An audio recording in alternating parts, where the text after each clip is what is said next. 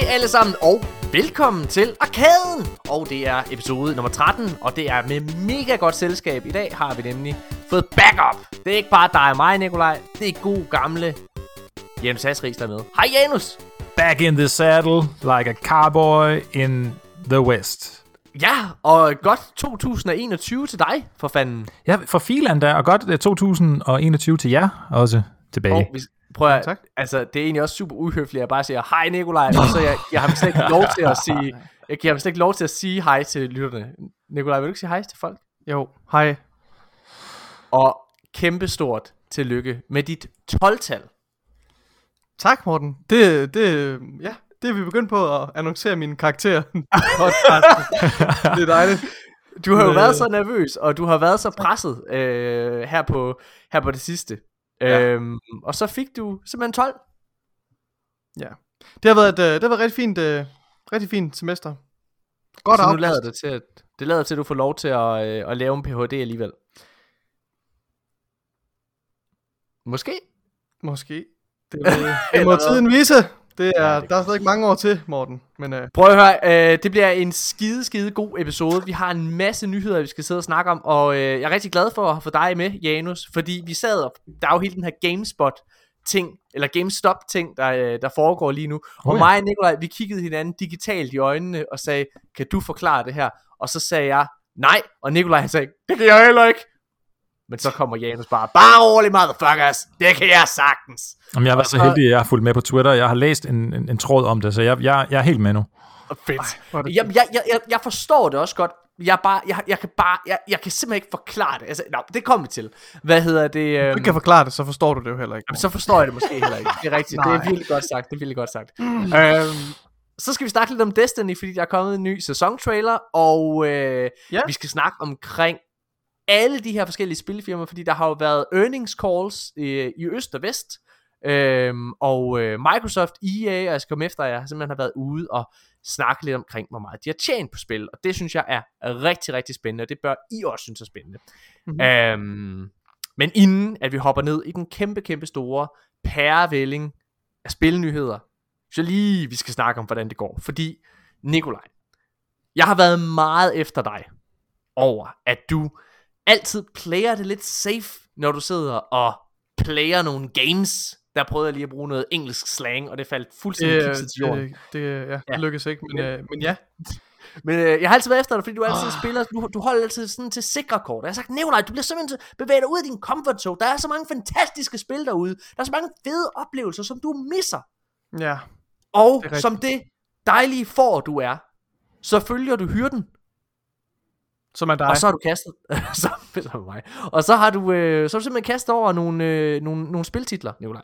Ja, og nu skal jeg jo passe på, at jeg ikke, øh, at jeg ikke går alt for meget i selvsving. Og lige øh, begrænse det lidt, fordi jeg er altså i gang med, med tre spil nu.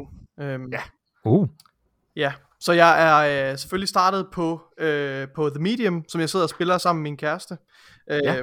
det, Altså der er selvfølgelig nogle begrænsninger, for det, vi kan kun se det, mens der er lyst. øh, Altså af hensyn til, til min kæreste. Hun synes det er, det er lidt uhyggeligt. Ja. øh, og jeg tror, jeg ved ikke om jeg vil spille det solo, altså alene. Ja, det ved jeg ikke. Hvor, det, men det er ikke? super. Det er, altså, det er lidt uhyggeligt, det synes jeg. Ja, okay. Det er også første gang jeg spiller et gyserspil på eget initiativ, så det vil jeg så lige. Vil, øh, vil du ikke lige, lige forkl- fortælle øh, både mig og, øh, og og lytterne lidt om The Medium, fordi The Medium er faktisk et et spil jeg har kigget øh, ret sultent efter. Det er jo øh, blevet tilgængeligt. Det er en, en Xbox eller P C eller Microsoft Exclusive eller fuck det hedder. Ja. Øh, så det er jo en del af Game Pass. Øh, og jeg har også fået den downloadet, men jeg har ikke, jeg har ikke, jeg har ikke haft tid til at, at, at, at hente den, eller undskyld at spille det endnu. Så vil du prøve at fortælle mig lidt om, hvad jeg har jo. i vente? Men uh, The Medium, det er sådan et, uh, et uh, lineært historiespil, uh, og, og det, det som det ligesom gør uh, anderledes, tror jeg, det som er nyt ved, ved deres, uh, nogle, de, nogle af de gameplay features, de har, det er, at uh, man, er, man er sådan en, en åndelig person, uh, sådan et medie, som, kan, som har kontakt til åndeverdenen. Og det, ja, men måske det, lige frem øh, et medium. Ja, det er faktisk okay. Det synes jeg var det han sagde. Ja, okay. Jeg, jeg, jeg, jeg, jeg, jeg falder helt til jorden. Du er skål i dag, Morten. Jeg vil gerne advare alle lytter om, at jeg kommer til at have lorte-jokes i dag. Ja, det er oh. Det er jo lidt ja. okay. Nå, men øhm, ja, så man kan man har adgang til både øh, åndeverdenen og, og den øh, og den den fysiske verden her, øh, og det manifesterer simpelthen med, at man ved nogle øh, spiltilfælde kan altså ser split screen, hvor du ser din karakter i både åndeverdenen og i, i, den, i den materielle verden, og man har mulighed for nogle gange at træde ind og kun være i åndeverdenen og få en out of body experience, og det skaber så nogle ret interessante øh, sådan, øh, altså sådan gameplay design features, synes jeg selv. Øh, og, men det, det, og det fungerer rigtig fint, men jeg tror det jeg sætter mest pris på, det er at, øh, at, fort- at det er virkelig godt øh, fortalt. Altså jeg synes det er rigtig godt skrevet, og jeg synes øh, altså hovedpersonen øh, narrator det ligesom øh, der er ligesom en person der, altså hovedpersonen fortæller ligesom løbende mens, mens du, øh, mens du øh, altså oplever historien. Ja. Øhm, ja, jeg synes det, det, er, det er rigtig rigtig godt. Der er god, øh, god sammenhæng i det, og det er spændende, og det er, altså, og det er, det er flot lavet, og, og med nogle interessante overraskende game, gameplay features. Okay. Så ja, jeg tror vi er tre til fire timer inden nu, tror jeg. Ja, det er jo kun sådan otte timer eller sådan noget i hele taget. Ja. Ja, øhm, så det, det, det, det passer mig virkelig godt. Det er sådan tidsmæssigt, at det er det helt perfekt. Mm. Øh, og så er du også i gang med, med hvad mere? To, du sagde tre spil. Ja, og nu bliver jeg i tvivl om, hvad det tredje er. Men øh, det andet, det er i hvert fald øh, The Walking Dead. Som jo altså, jeg ved det godt, det har været ude i rigtig, rigtig lang tid. Men mm. øh, Morten, du, øh, du vil ikke holde din kæft omkring det, så nu øh, er jeg endelig gået i gang med at spille det, fordi det kan jeg jo, når jeg har fri adgang til, til et kæmpe spilbibliotek gennem uh, Game Pass. Øh, og det er og jo også, selvfølgelig Telltales The Walking Dead. Det er Telltales The Walking Dead, ja. ja. Øh, og det synes jeg er rigtig fint, og jeg tror, at min, øh, min plan er nok at arbejde mig igennem de tre sæsoner, der er tilgængelige, og så vil jeg rigtig gerne spille det, der hedder Wolf Among Us, som også er Telltales. Ja. Ej, det er øh, fantastisk. Øh, ja, så det er dejligt. Og, altså, og så er, jeg, det tredje ja. spil, hvis jeg lige må gøre det hurtigt færdigt, det har jeg ikke spillet så lang tid, men det er, det er Ori and the Blind Forest, er jeg gået i gang med. Er du begyndt øh, på det? Ja. Det kan jeg ligesom lige sidde og hygge mig med lidt selv en gang imellem. Det synes jeg også altså, det er, er jo... rigtig fint. Okay, for det har du jo sagt. Altså hver gang jeg har sagt, du skulle spille Ori and the Blind Forest, så har du sagt øh, yeah. ja, jo, det, er ej, de mest, øh, det er nogle af de mest anmelderose spil. Den og så øh, efterfølgeren der som er, som er blevet udgivet i, i nyere tid. Så det bliver jeg også nødt til. Ja, det må man sige. ja. Og Janus, du har også talt øh, rigtig godt om, om begge spiltitler også, kan jeg huske. Ja, jeg har hundrede procent dem begge to. Ja, okay. Ja, okay. Shit. Ja. Hvad, øh, hvad, hvad sidder du og spiller for øh, her for tiden, Janus? Jamen, øh, jeg er sådan lidt øh, langsom til at få det gjort, så jeg spiller sådan set stadigvæk Cyberpunk. Øhm, Ej, hvor sådan, som jeg, lige, som jeg lige har tid til det. Øhm, jeg, jeg tror faktisk nærmest, at jeg sagde det sidste gang, jeg var med, og jeg havde besluttet mig for at købe det. Øhm, ja. Der var et eller andet, der var et eller andet i der, inden det nåede at komme, sådan en måneds tid før det kom, eller sådan noget, hvor jeg pludselig, jeg fik set en trailer eller noget, og så var jeg sådan, ah, det der, det ser sgu alligevel meget, det ser meget fedt ud. Ved du, det, det vil jeg sgu gerne. Og så var de, hvad hedder de, øhm, Elgiganten, de, de havde jo sådan et tilbud, hvor man kunne egentlig købe det til sin Xbox Series X, ja. Eller Xbox One, er den udgivelse i virkeligheden til jo, ja. øh, relativt billigt, tre hundrede og treogtredive kroner, tror jeg det var. Så var jeg sådan lidt, ah, hvad der var, jeg springer på her, og øh, jamen, altså jeg, jeg kan jo kun sige, øh, fra mit synspunkt af, så har I fuldstændig fat i den lange ende. Jeg synes faktisk, at Nikolajs anmeldelse her for nylig, var, var, var spot on. Altså det er... Ja.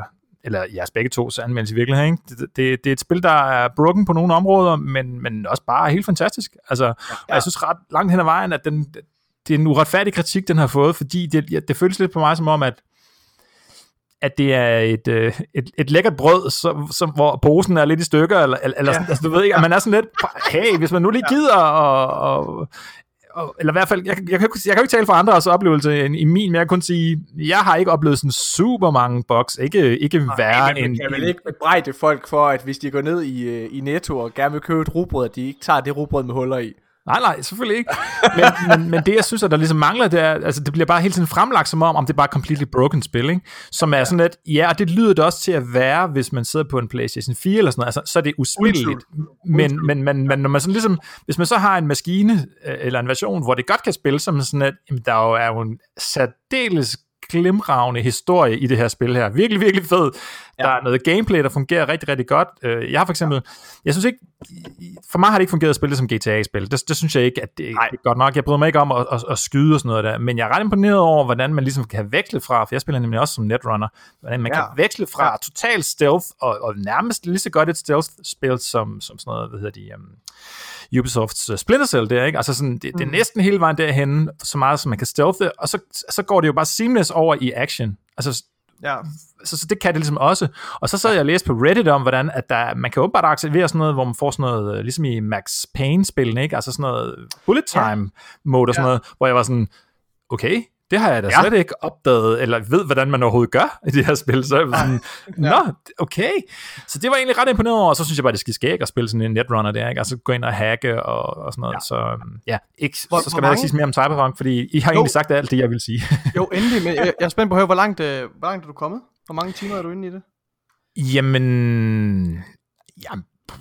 Har du knaldet nogle damer eller mænd eller et eller andet? Ja, Ej, jeg, jeg, har knaldet, jeg har knaldet hende der Pan Am, og jeg synes, at, at hendes historie er vildt, vildt fed. Altså, ja, og hele den storyline er, er mega ja. fed.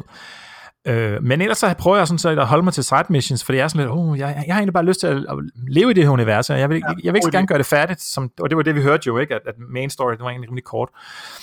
Øhm, ja, Ja, yeah, altså, altså, altså hvis jeg skal brokke mig over noget, så synes jeg, det, jeg ved ikke, jeg, jeg tror, jeg har sådan cirka tyve missioner til at købe en eller anden lækker bil, og ja, ja, ja. de koster ja. alle sammen sådan tre-fire gange så mange penge, som jeg har, så jeg er sådan, okay, altså hvordan skal jeg nogensinde skaffe femogtredive tusind credits eller, eller euro-dollars? Altså var jeg bare sådan, hvad?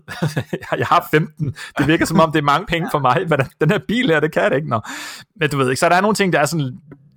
måske ikke rigtig helt spiller sammen, men, men, men når man ligesom spiller spillet på sine egne præmisser. Og det, jeg synes er, det jeg har tænkt ved det, det er, at det måske lidt for ren, eller det er for meget R P G for mm. nogen. Der er nogen, der har sådan en forventning om, at det er ligesom et, ligesom et Ubisoft-spil, eller ligesom G T A, det der med, at, at hvis du minmaxer det, så følger spillet ligesom med. Og der har jeg bare sådan en fornemmelse af, at det er det egentlig ikke. Altså, det, jeg har læst mig frem til, at man kan netrunne så hardcore, at det bliver kedeligt spillet. Altså, man, mm. man simpelthen ødelægger det for sig selv. Og ja, det kan ja, jeg godt forstå, hvorfor at det er en kritik, men omvendt er jeg bare sådan, jeg synes egentlig også, det er meget fint, at spillet er sådan lidt, ja. nej, det er lidt op til dig selv. Altså, du skal egentlig selv sidde og roleplay det en lille smule, hvis, hvis, eller hvad kan man sige, det giver dig i hvert fald mulighederne for at knække rammen, sådan så, det, så, så du bare bliver O P, altså overpowered. Ja. Det synes jeg egentlig er meget, jeg ved ikke, om det er vildt eller sådan, men, men det, det, det, jeg kan godt lide tanken lidt. Og så, jeg ved ikke, så er der også nogle ting, som jeg tror, at de kan få kritik for, som er i virkeligheden, at de, tager, de er meget tro mod øh, oplægget, ikke? Altså rollespillet der, Cyberpunk mm. seksogtres, eller syvogtres, eller hvad det nu hedder. Altså sådan noget med øh, udformningen af byen, og, og, og, og, og sådan noget. Altså der er nogle ting, som jeg, jeg fornemmer, at ligesom er gjort med vilje, på en måde, der måske ikke er super moderne i spil. Altså i form til worldbuilding og sådan noget der, ikke? Morten, du sagde for eksempel, at du synes, at byen er meget ensformig. Det er jeg meget enig i. Altså jeg synes også, at jeg, jeg kan ikke okay. kende forskel på de der kvarterer der. Nej. Altså, Nej. Det, eller rigtig meget midtbyen i hvert fald, er bare en stor det samme for mig. Jeg synes hele tiden, jeg kører sammen, så kører jeg op ad den der off-ramp ja. på motorvejen, og så kører jeg ned, præcis. Og så drejer den samme vej, og jeg, det, det er bare hele tiden det samme sted, jeg er. Jeg aner ikke, hvor mit eget hus er henne overhovedet. Jeg, er sådan, jeg, jeg har ikke skyggen af det her, hvor jeg er henne. Øh, okay. Altså, så... Men, men alligevel, så synes jeg bare, at der er nogle, der er nogle andre fede ting i det, så ja. Jeg, jeg, jeg, mange, det, ja præcis. Jeg, jeg synes, det, det er sjovt, at I oplever spil på den måde. Jeg, jeg spekulerer, mm. om det er måske, fordi I ikke har altså, tilbragt lige så lang tid i byen, som jeg har. Fordi altså, jeg, jeg kan slet ikke finde ikke. det der med. Og okay, jeg kan heller ikke finde hen til mit hus, måske, hvis, jeg, hvis du spawner mig et tilfældigt sted i byen. Men jeg, kan, men jeg synes, alle de forskellige altså, områder og kvarterer i byen, de adskiller sig meget. Der er markant kontrast mellem de forskellige byer, og jeg synes...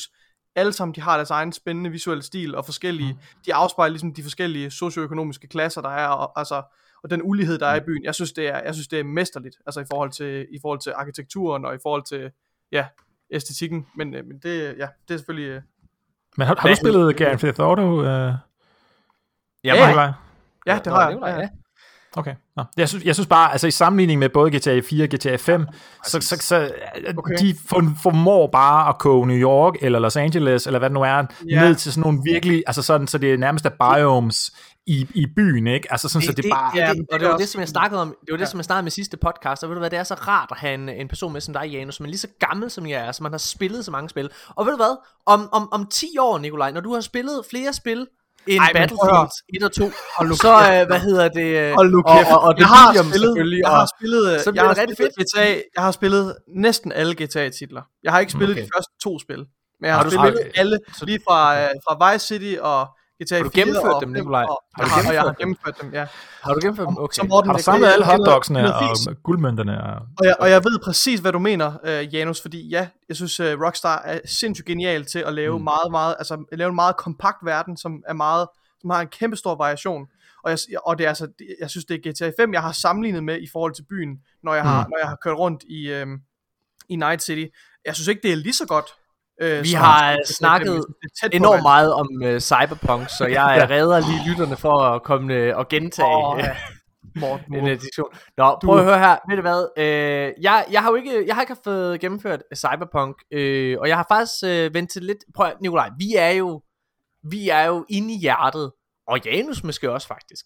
Så er vi jo alle tre Destiny-spillere. Og jeg har faktisk, øh, jeg har faktisk fået lidt stress på, fordi det jeg har spillet allermest her, når jeg lige har fundet et hul, det har været Destiny. Jeg sidder og kæmper med næb og klør for at få den her sæsontitel, øh, hvor der jo altså ah. er nogle grindy elementer i, og den, jeg skal have den. Mit O C D tillader simpelthen, at jeg ikke, at jeg ikke får den.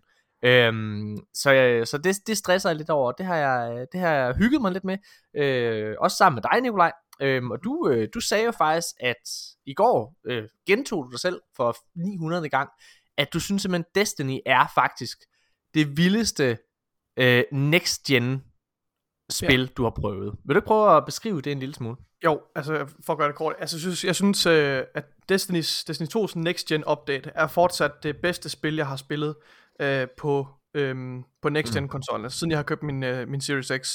Fordi det er den fedeste grafik, og det er den bedste spiloplevelse, det er den mest, øh, altså, det mest stabile og, og bedste spiloplevelse, jeg har haft. Og det, der ja. føles mest next-gen. Altså, jeg, jeg kan slet ikke understrege, hvor til, til jer derude, der sidder, og som måske ikke spiller Destiny to på next-gen. Det kører simpelthen så stabilt, og så, øh, altså, og så det kører så ja. godt med, altså med i fire K og tres frames og et hundrede og tyve frames i, i PvP. Og det er bare, Destiny, Destiny har aldrig nogensinde været bedre. Det har aldrig nogensinde været skarpere. Og jeg har endda sågar hørt, at der er flere YouTubere, der har sagt, at det er lige så godt som, mm. øh, som Destiny på P C. Øh, ja. I forhold til, i forhold til, altså... det grafiske og, og performance. Jeg har og også det bare, hørt, altså, det er jeg har også hørt rigtig, rigtig mange, hvad hedder det, P C-spillere, der der faktisk valgt at emigrere tilbage til til konsol øh, efter den her øh, next gen op øh, update er kommet. Ja. Ja, det forstår jeg godt.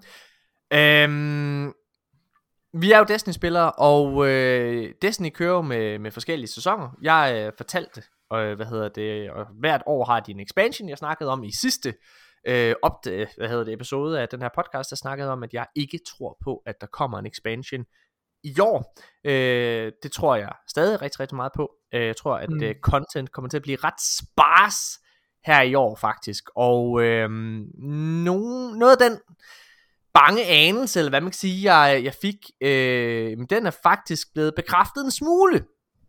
Fordi der er jo simpelthen kommet en trailer til, øh, hvad hedder det, den næste sæson. Og prøv at høre, Bungie har været exceptionelt gode til at lave de her sæsoner her det forgangne år, vil jeg bare lige understrege. Øh, hvad hedder det, hvis man kigger bort fra den horrible Season of the Undying, der kom med, øh, hvad, hedder, hvad, hvad, hvad fanden var det overhovedet, Shadowkeep hedder det, øh, som, øh, som kom med Shadowkeep, så... Øh, så hvad hedder det, hvad hedder den der øh, sæson, der kom bagefter med Saint fjorten? Ej, det var Season of the Dawn. Season of, Season of the Dawn, ja, eller Season of ja. Dawn, eller hvad den hedder. Øh, den var ret god, øh, og ja, hvad hedder det, ja. og så var der øh, Warmind-sæsonen med Rasputin, den var også rigtig, rigtig fed, vildt god historie. Øh, hvad hedder det, havde det her lidt notoriske event-klimaks, hvor, øh, hvor, hvor man øh, skød det her kæmpe skib ned, og kunne sidde og kigge på, på Social Space i Tower, øh, mm. at den eksploderede. Det, jeg synes, det var lort, men, øh, men, men det fik ret meget ros. Og så øh, havde den den øh, formidable sæson med Season of Arrivals, hvor The Darkness kom til vores solsystem, øh, og vi fik nogle fantastiske historiemissioner. Øhm, så øh, noget, noget af den bedste historiefortælling vi har fået igennem sæsoner, vil jeg sige, på noget, altså ja, ja. Jeg, jeg, jeg var faktisk mere på Rasputin øh, sæson, må jeg nok erkende, hvis jeg skulle være helt hård, men, okay. øh, men, men jeg var også rigtig glad for Season of Arrival.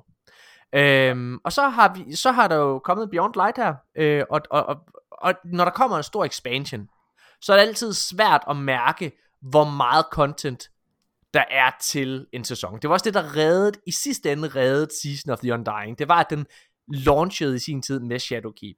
Mm. Øh, og der føler jeg, at det har været lidt det samme med, med, med den her sæson, øh, med, med Aldrin, som har haft nogle, nogle helt klart nogle fede oplevelser, blandt andet med, med Hawkmoon, der er vendt tilbage, sådan en exotic handcannon, som, øh, som Destiny-spillere og Destiny-veteranspillere især kender. Øhm, men jeg synes ikke, den har været helt op at ringe. Jeg har glædet mig rigtig, rigtig meget til at spille mere Destiny. Jeg har ledt efter en grund til at spille mere Destiny. Har du fået det nu her, tror du? Får vi det lige om lidt? Nikolaj, lad mig spørge, eller svare udenom dit spørgsmål. Ja. Jeg ringede til dig i forgårs. I går, undskyld. Jeg ringede til dig i går. Fordi der var den her trailer, den var launchet. Og øh, traileren, den skal vi høre lige om lidt. Traileren øh, viser, at, øh, hvad hedder det, Zavala, han, øh, hvad hedder det, altså øh, er... er kaldt til, til råd med, med, hvad hedder det, kejserinden, Kalles' datter, øh, som står for hele Kabal-imperiet.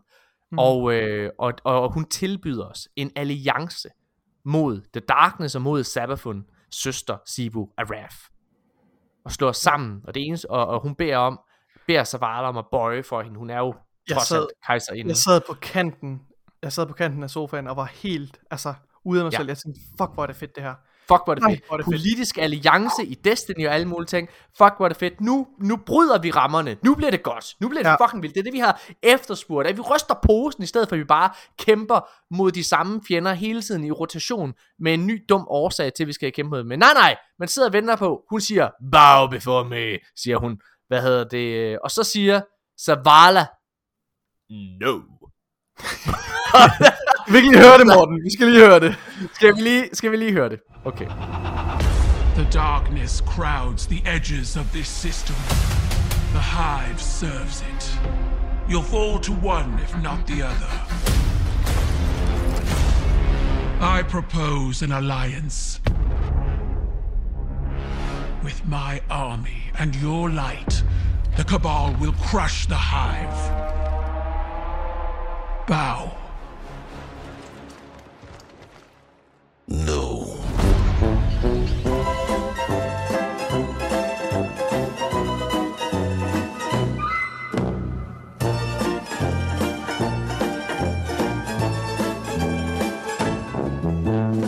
Ja, Nikolaj, som øh, man måske gætter på, øh, på, på, på din lille klippede joke her, så, øh, så er vi jo ikke helt oppe at ringe over den her sæson. Nikolaj, jeg synes det er, det er så dumt, jeg ringede til det er så fucking jeg, dumt.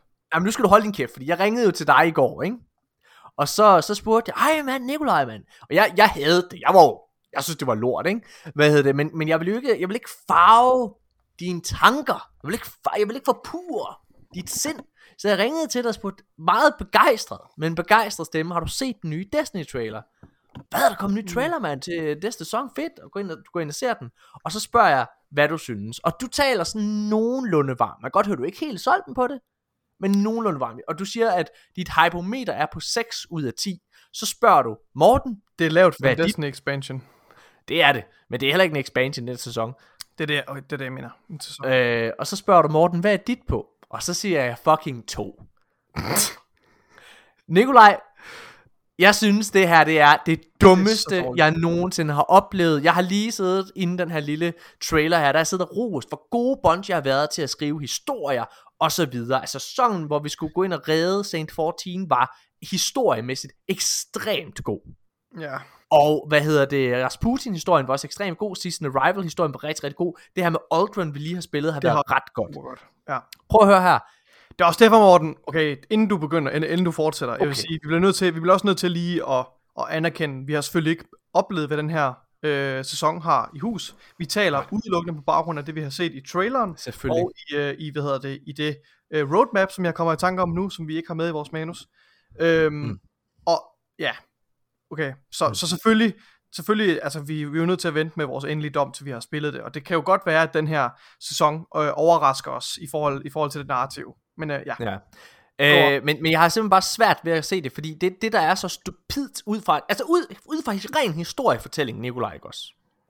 I Destiny-universet, så sidder vi med krig overalt omkring os, okay? The Darkness er fucking kommet for at tage os, ikke? De er kommet for at smadre os. Sabafun er endelig trådt ud af skyggerne og, og ja. kæmper mod os. Hendes søster, Sibu Araf, er ved at prøve at bombardere os, ikke også? Og efter vi er omringet af altså, fjender, og vi er næsten tvunget i knæ. Altså. Vi er næsten tvunget i knæ. Og så kommer Kabal, vores tidligere, måske tidligere fjende, er kommet her, rækker en hånd ud. Og kejserinden, fucking kejserinden, ikke også, er kommer her. Det svarer lidt til, at fucking Sverige, vi kan ikke lide Sverige. Hvad hedder det? det kan, åbenbart. Sverige kommer, ikke også? Og, fordi øh, det, russerne, de, Putin, han kommer for at fucking nakke os, ikke også? Og hvad hedder det? Øh, og så kommer øh, den svenske konge, hey, jo, hey, jo, dø, hvad hedder det? Øh, og så siger, oh, fuck, man, øh, det er godt, I kommer, Sverige, fordi hold da kæft, man, Putin, han kommer og røvpuler os med hans fucking atomkraftværk lige om lidt, ikke? Hvad hedder det? Atomkraftværk. Åh, hvad, hey, jo, dø, jeg skal nok hjælpe jer, Danmark. Åh, oh, det er fandme fedt, mand. Det eneste, I skal gøre, det er bøje for mig, kongen af Sverige. Ah, bøj, siger du. Skal jeg bøje mig for dig? Ah, ved du hvad, ved du hvad, så tager jeg sgu lige det der atomkraftværk op i rumpetten i stedet for. Vi ses, Sverige. Åh, er du sikker? Fordi hvis det er, I, I går, øh, ikke vil være med os, så smadrer vi jer også. Nå, så I siger, så skal vi både slås mod jer og Rusland. Jamen ved du hvad, ej, jeg tager, jeg tager sgu det der atomkraftværk om krig, men jeg ved du hvad, røv, bare kør os over, det er fint, det, altså, det er lidt sådan jeg har det, jeg synes det her det er det dummeste, jeg nogensinde har oplevet, ud fra et narrativ, Nikolaj, jeg kan slet ikke, jeg kan slet ikke være i mig selv, what the fucking shit. Åh oh, Morten, du har altså haft nogle, nogle rants her, på det seneste der bare har været pure gold. Nå, mm. det er godt. Ja, jeg, synes, jeg, jeg er helt enig. Jeg synes også, øh, det er virkelig, ja. øh, det er virkelig fjollet. Det, det fastholder jo status quo, ikke? Ja, det er det, jo, det gør. Så, det, det alle de samme fjender, som altid har været vores fjender, er stadigvæk alle de fjender, ja. der altid har været vores fjender. Nå, okay. Det er bare en ny, altså half-assed undskyldning for at smadre flere kabal. Ja. Ja. Og, og ikke, at det ikke er fedt at se deres små fucking hoveder eksplodere. Det er super. Men altså, prøv jeg, må jeg bare, jeg, jeg, jeg, simpelthen bare, jeg kan bare ikke forstå, hvorfor er det, de vælger den her vej. Altså jeg, jeg, jeg har det bare sådan, det kan kun overraske. Men prøv at der er også gode ting ved den her sæson, det vil jeg bare lige sige. Der er fede ting, der kommer to gamle strikes øh, fra Cosmodrome kommer tilbage. øh, Hvad hedder det, Devil's Lair, det originale strike fra den originale beta til det originale Destiny fra to tusind og fjorten. Det strike vender tilbage, det elsker jeg. Det, er, det, det var det strike, der solgte mig på Destiny original. Det glæder jeg mig rigtig meget til.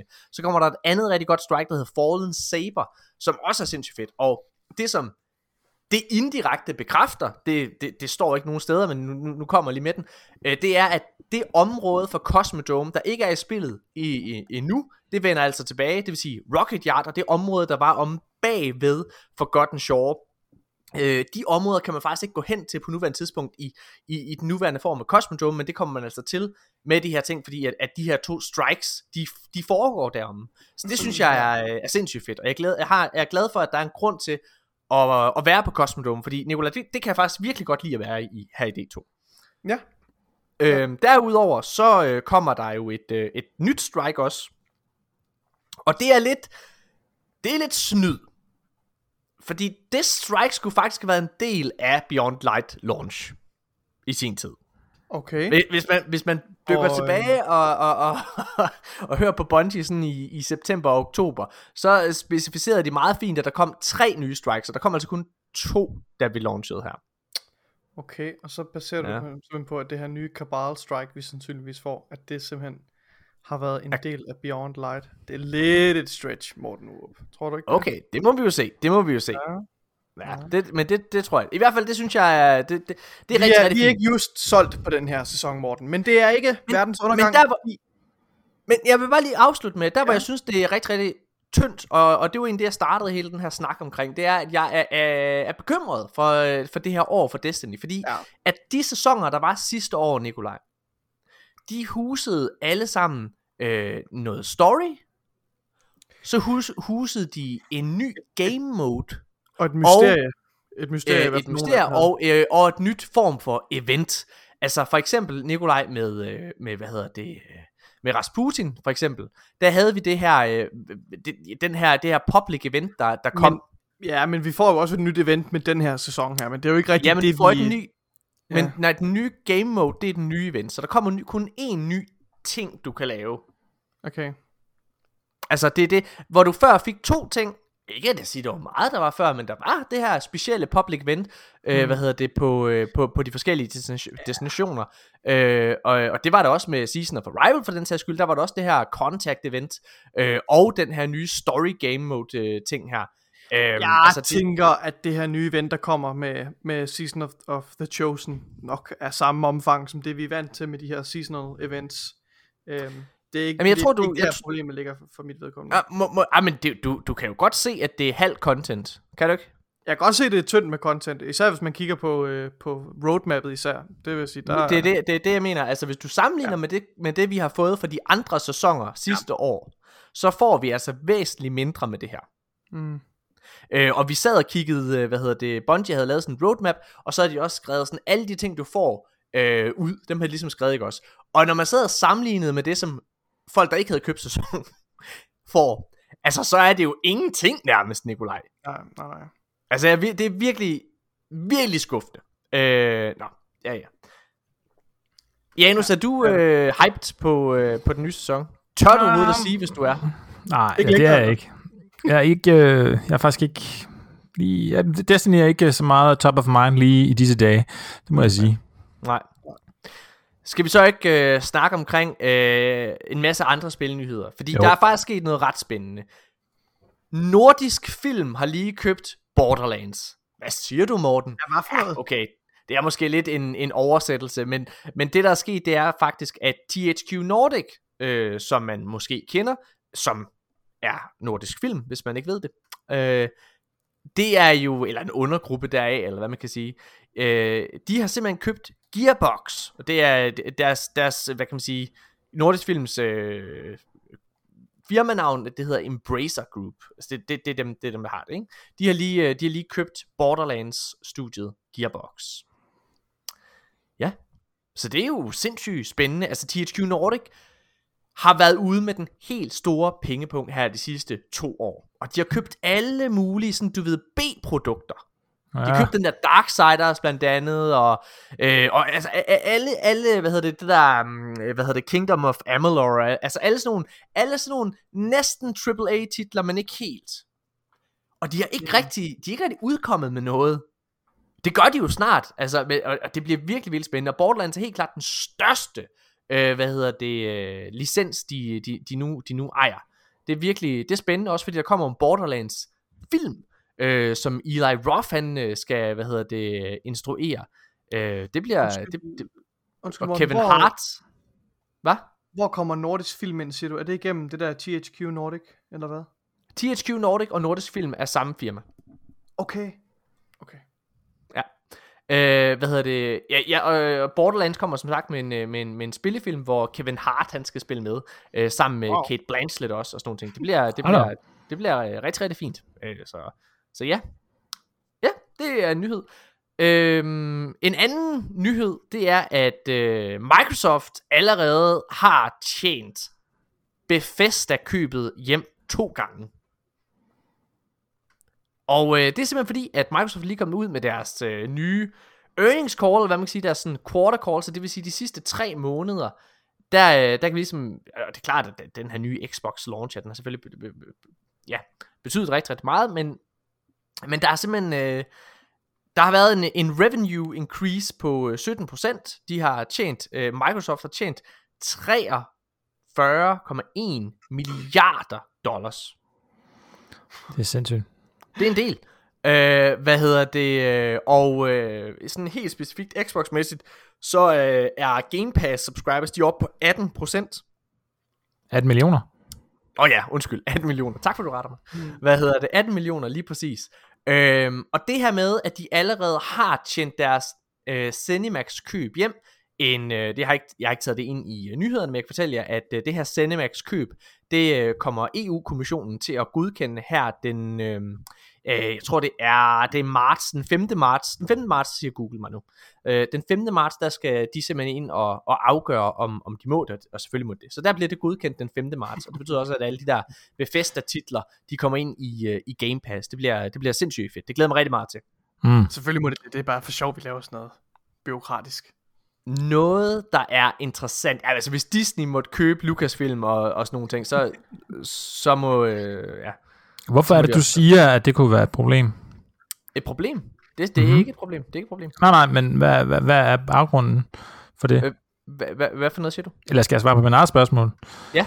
Det, de kigger på her, er jo selvfølgelig sådan nogle forskellige monopol-love. Øh, Nå, okay, undskyld, jeg forstod øh, ikke det spørgsmål. Ja, som, ja, ja. som man kan sige, øh, E U jo lige nu er, er rigtig, rigtig gode til, og sådan meget kigger på, kan man få for meget magt i sit område, men U S A faktisk også har været rigtig, rigtig gode til, det ved du jo som filmmand, det her med, at filmstudierne må ikke eje biograferne, fordi man allerede dengang foreså, at der ville være et problem, hvis at man ligesom ejede for meget af den samme øh, kæde, altså og når jeg siger kæde, så mener jeg ligesom, at man, ligesom, man laver filmene, og man viser filmene, og så videre, så, så har man ligesom for stor magt, så det, de, de, jeg, ikke engang, jeg ved ikke engang, hvornår det var, det skete, men det er langt, langt tid siden i virkeligheden, de U S A sagde, ah, ah, ah, biograferne, de skal være uafhængige af filmstudierne, og det, sådan har vi faktisk ikke her i Danmark, jo Nordisk Film ejer masser af biografer, øhm, så, så, og det er det, at, at E U ligesom kigger på, det her med, er, er der en eller anden mulighed for, og det er derfor, du nævner Disney, altså Star Wars, ikke? Det med, kan man have for meget øh, underholdnings-I P, og kan man på en eller anden måde, så komme til at corner øh, markedet, ikke? Altså kan man gøre et eller andet, sådan, så andre folk overhovedet ikke får lov til at udgive sin film, fordi man sidder på alting. Og det, det, det var, tror jeg, et svært argument at lave, egentlig, øh, fordi selvfølgelig kan folk udgive film jo, men, men, men stadigvæk synes jeg, det er en fin ting, at man ligesom ser på det og tænker, ah, kunne der gå noget galt, ikke? Fordi Amazon for eksempel, ikke, har jo har stort set udkonkurreret små butikker i U S A, ikke? Altså, ja. Så det, det er jo ikke, fordi det er umuligt. Det kan sagtens ske, så det er rigtig fint, at de lige holder holder øjnene åbne og tænker, ah, lad os nu lige se, hvad der sker der, ikke? Altså, så. corona corona har jo ikke været godt for, for meget i verden, men hele spilindustrien har den faktisk været ret god for. Mm. Øh, og øh, og det, der er, det, der er rigtig interessant, som vi lige skal snakke om lidt, det er hele det her øh, Cinemax-køb, fordi at øh, den her nye earnings call, den afslører simpelthen, at Xbox øh, Series X slash S launchen, det har simpelthen været den bedste i firmaets historie. Øh, altså, i hele Microsoft-historie, så er det deres bedste, øh, hvad hedder det, konsol launch overhovedet. Hverken PlayStation eller Microsoft har været ude og fortælle, hvor mange, øh, hvad hedder det, øh, øh, units, de ligesom har fået solgt endnu. Men begge platforme har jo, altså, har jo ikke kunne følge med demandet. Så altså, det har jo været virkelig, virkelig, virkelig godt. Ja. Det, der er interessant, det er jo så det her med, at mange spiljournalister øh, hævede øjenbrynet dengang, øh, hvad hedder det, at øh, Bethesda øh, blev købt, eller Cinemax blev købt af, af Microsoft, og, og, og satte spørgsmålstegn ved, kan de tjene de her penge hjem igen?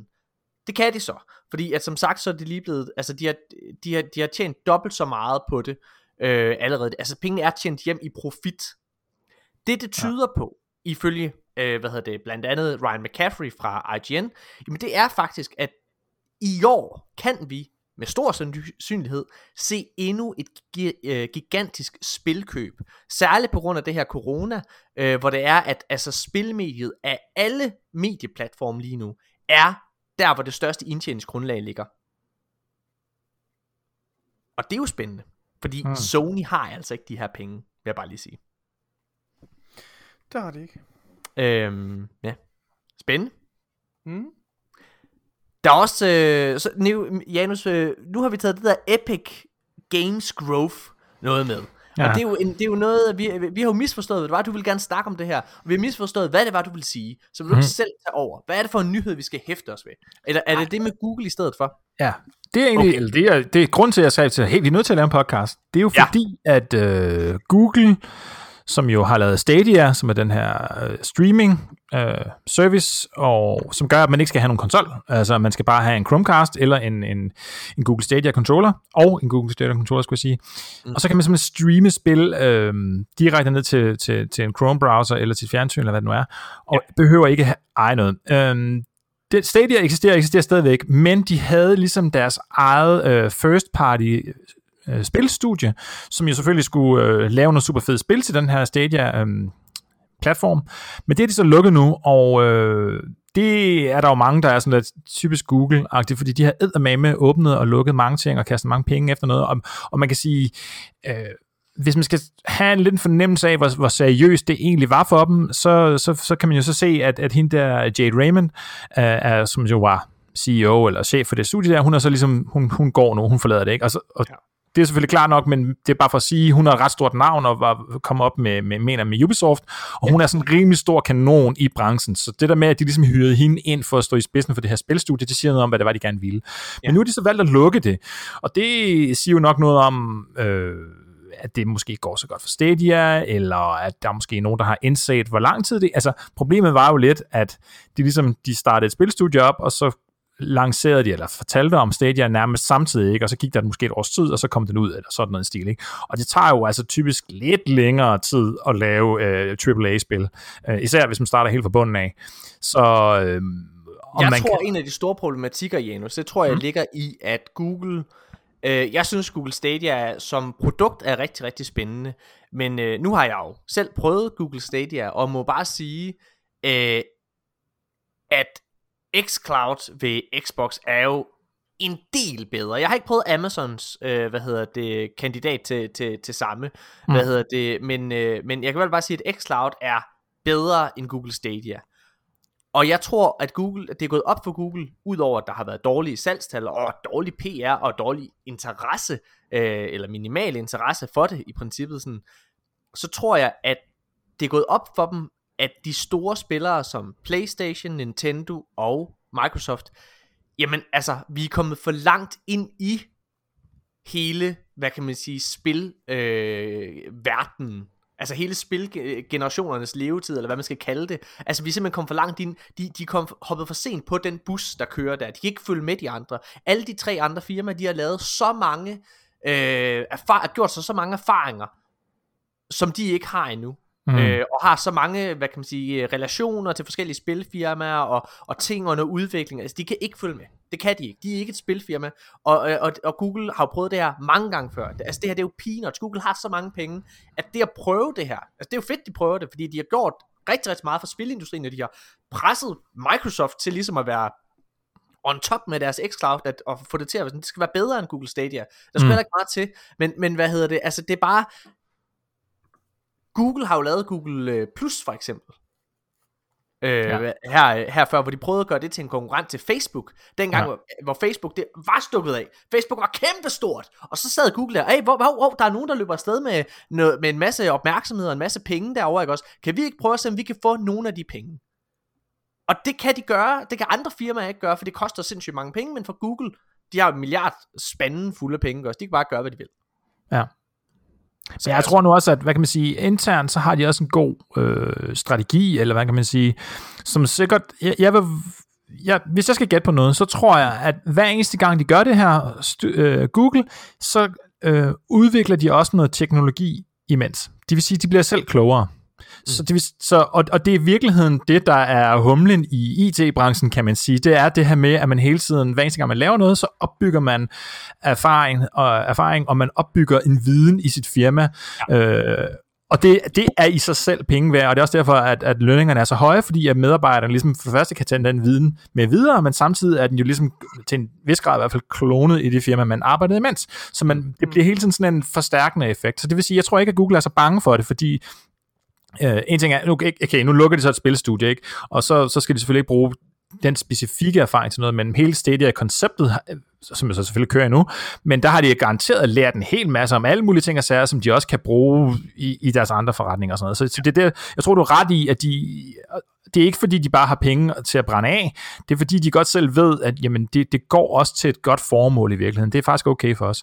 Jeg synes, det er interessant det her, fordi jeg er selv meget ambivalent om det, det må jeg sige. Altså, hvad betyder det, at de lukker det her interne spillestudie, og dermed så kun kører videre med tredjeparts spiltitler? Det betyder, at Google øh, Stadia er færdig om fem år.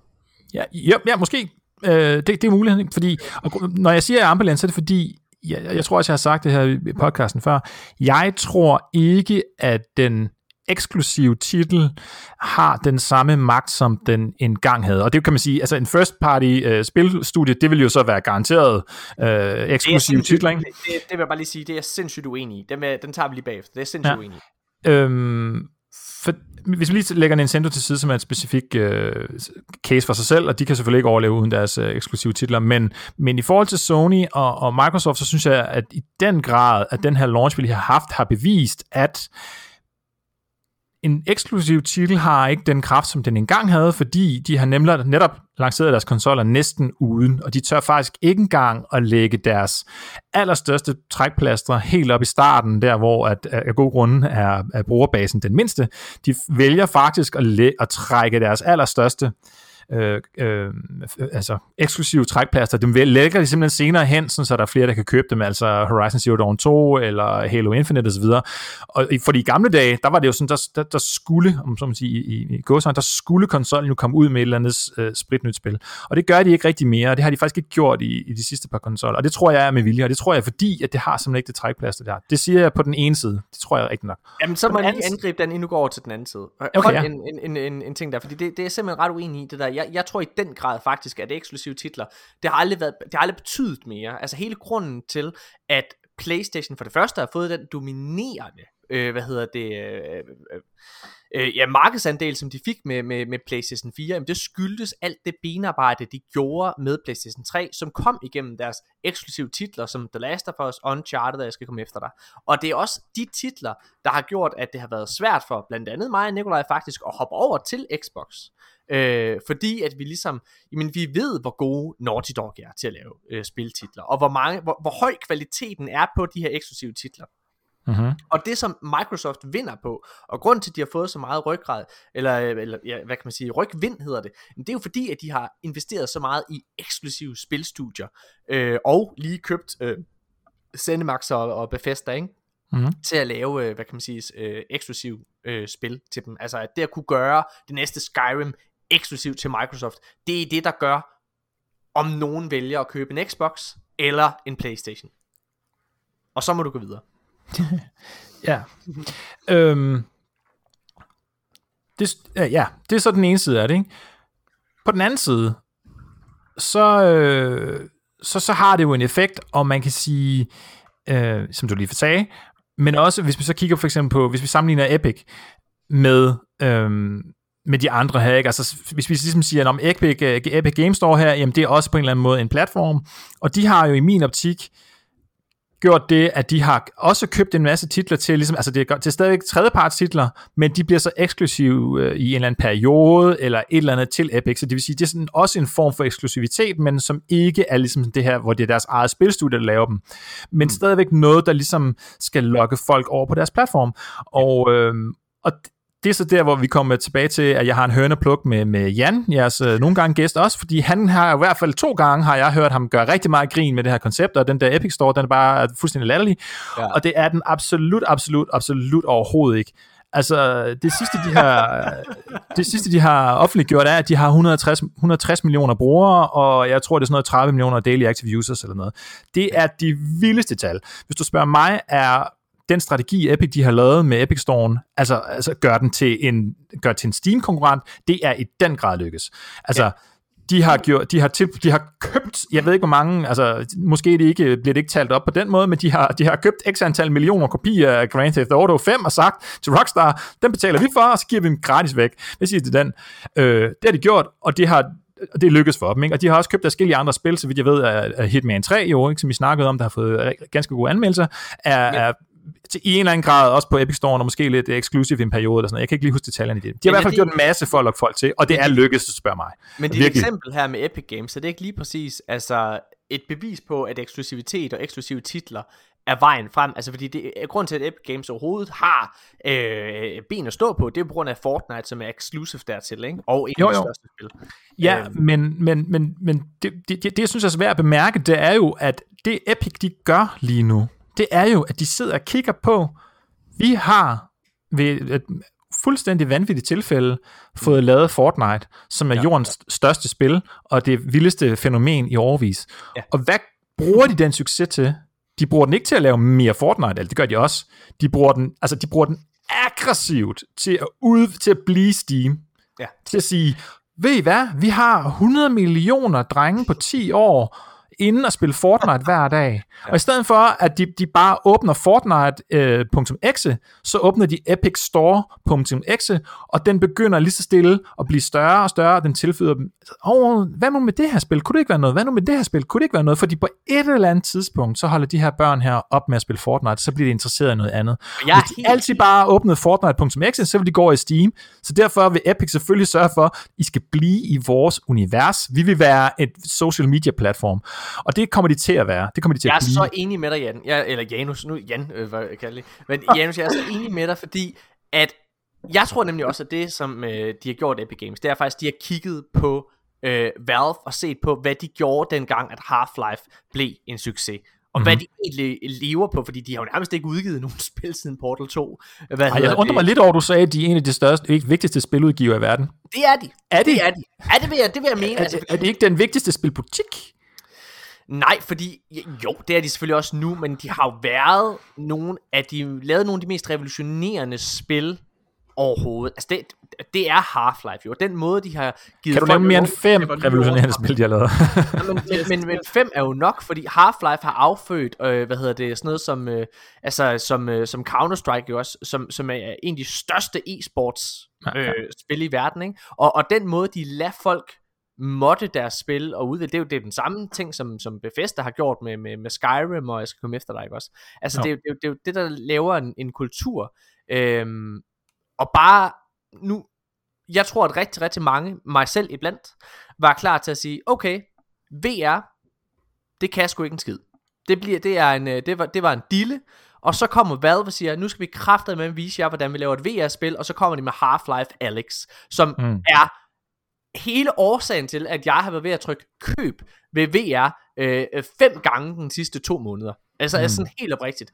Øhm, altså, så, så, så ja, jeg, jeg tror, de er, de er nogle af de mest revolutionerende mm. overhovedet, og nogle af de vigtigste. Men der er ja. ikke nogen tvivl om, at du har ret i, at hvis de ikke passer på, så kommer Epic og overhaler dem lige om lidt. Og det er også derfor, at der har jo været en masse...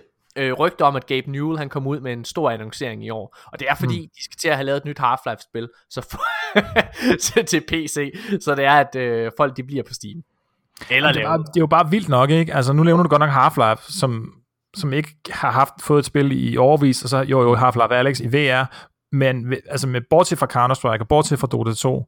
Og Portal. Øh, Jo, jo, men der, altså, Portal er jo ikke en faktor lige nu. Jeg elsker Portal, jeg synes, det er det fedeste spil, men det er jo ikke en faktor lige nu. Og, og, Nej, og faktum er bare, at, at Valve har ligesom ikke den der uh, singleplayer, altså kontinuerlige udgivelser af den slags ting, det har de ikke. Anyway, det, det, hele min pointe var i virkeligheden, at selvom jeg ligesom ikke rigtig synes, at eksklusive titler er så vigtige, så tror jeg stadigvæk, så tænker jeg stadigvæk, at Google Stadia er dead in the water, men ja. omvendt, så har Epic lige bevist, at man kan i virkeligheden bare gøre det, at man køber nogle andre folks spil, i, måske kun i en tidsbegrænset periode, og lykkes med det, og hvis der er nogen, der også har penge, ligesom Epic, så er det, så er det jo Google, så det vil sige, det er derfor, jeg mener, jeg er lidt ambivalent om det. På den ene side, så tænker jeg, hvorfor fanden skulle man have Stadia nu, når de ikke engang har nogen eksklusive titler, i hvert fald ikke deres egne eksklusive titler, omvendt, måske går de i gang med at købe nogen.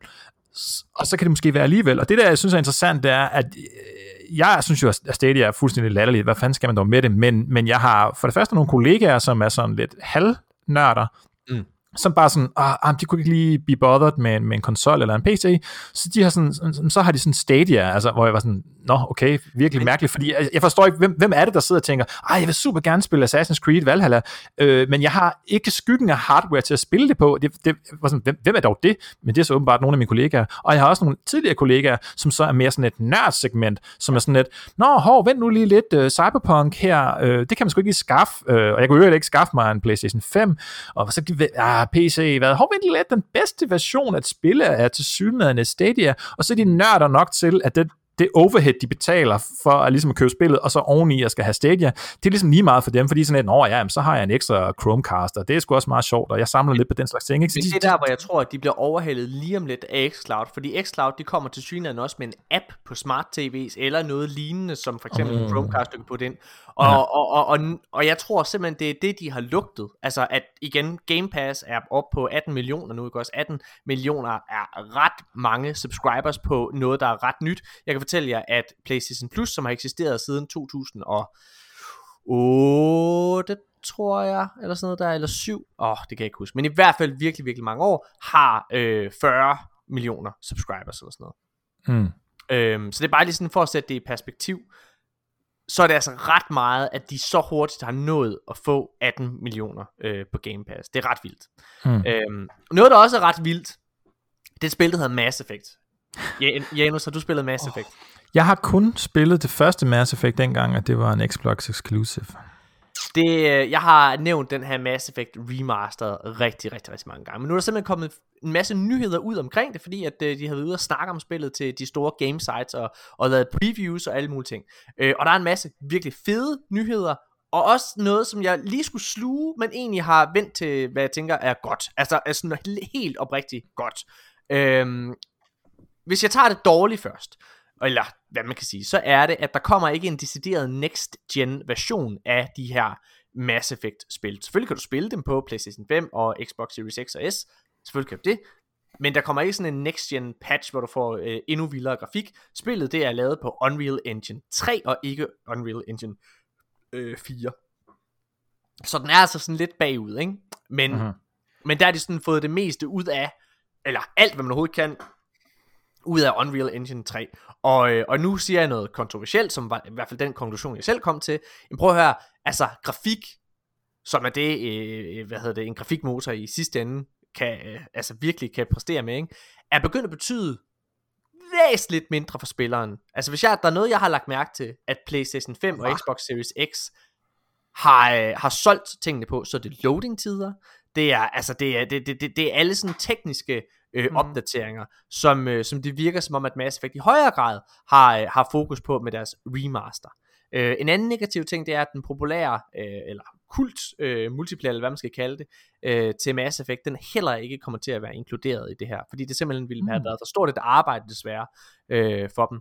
Og det jeg læser ind i det, det er faktisk at de har været sindssygt fokuseret ved E A, hvilket jeg synes er en rigtig, rigtig god ting.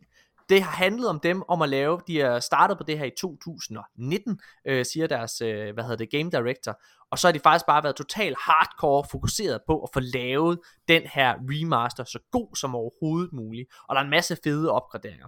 Og når jeg sidder og ser traileren, hold nu kæft, jeg har lyst til at spille det lige nu. Skal vi ikke lige, skal vi ikke lige se, øh, eller lytte til noget øh, fra traileren? Ja, mega gerne.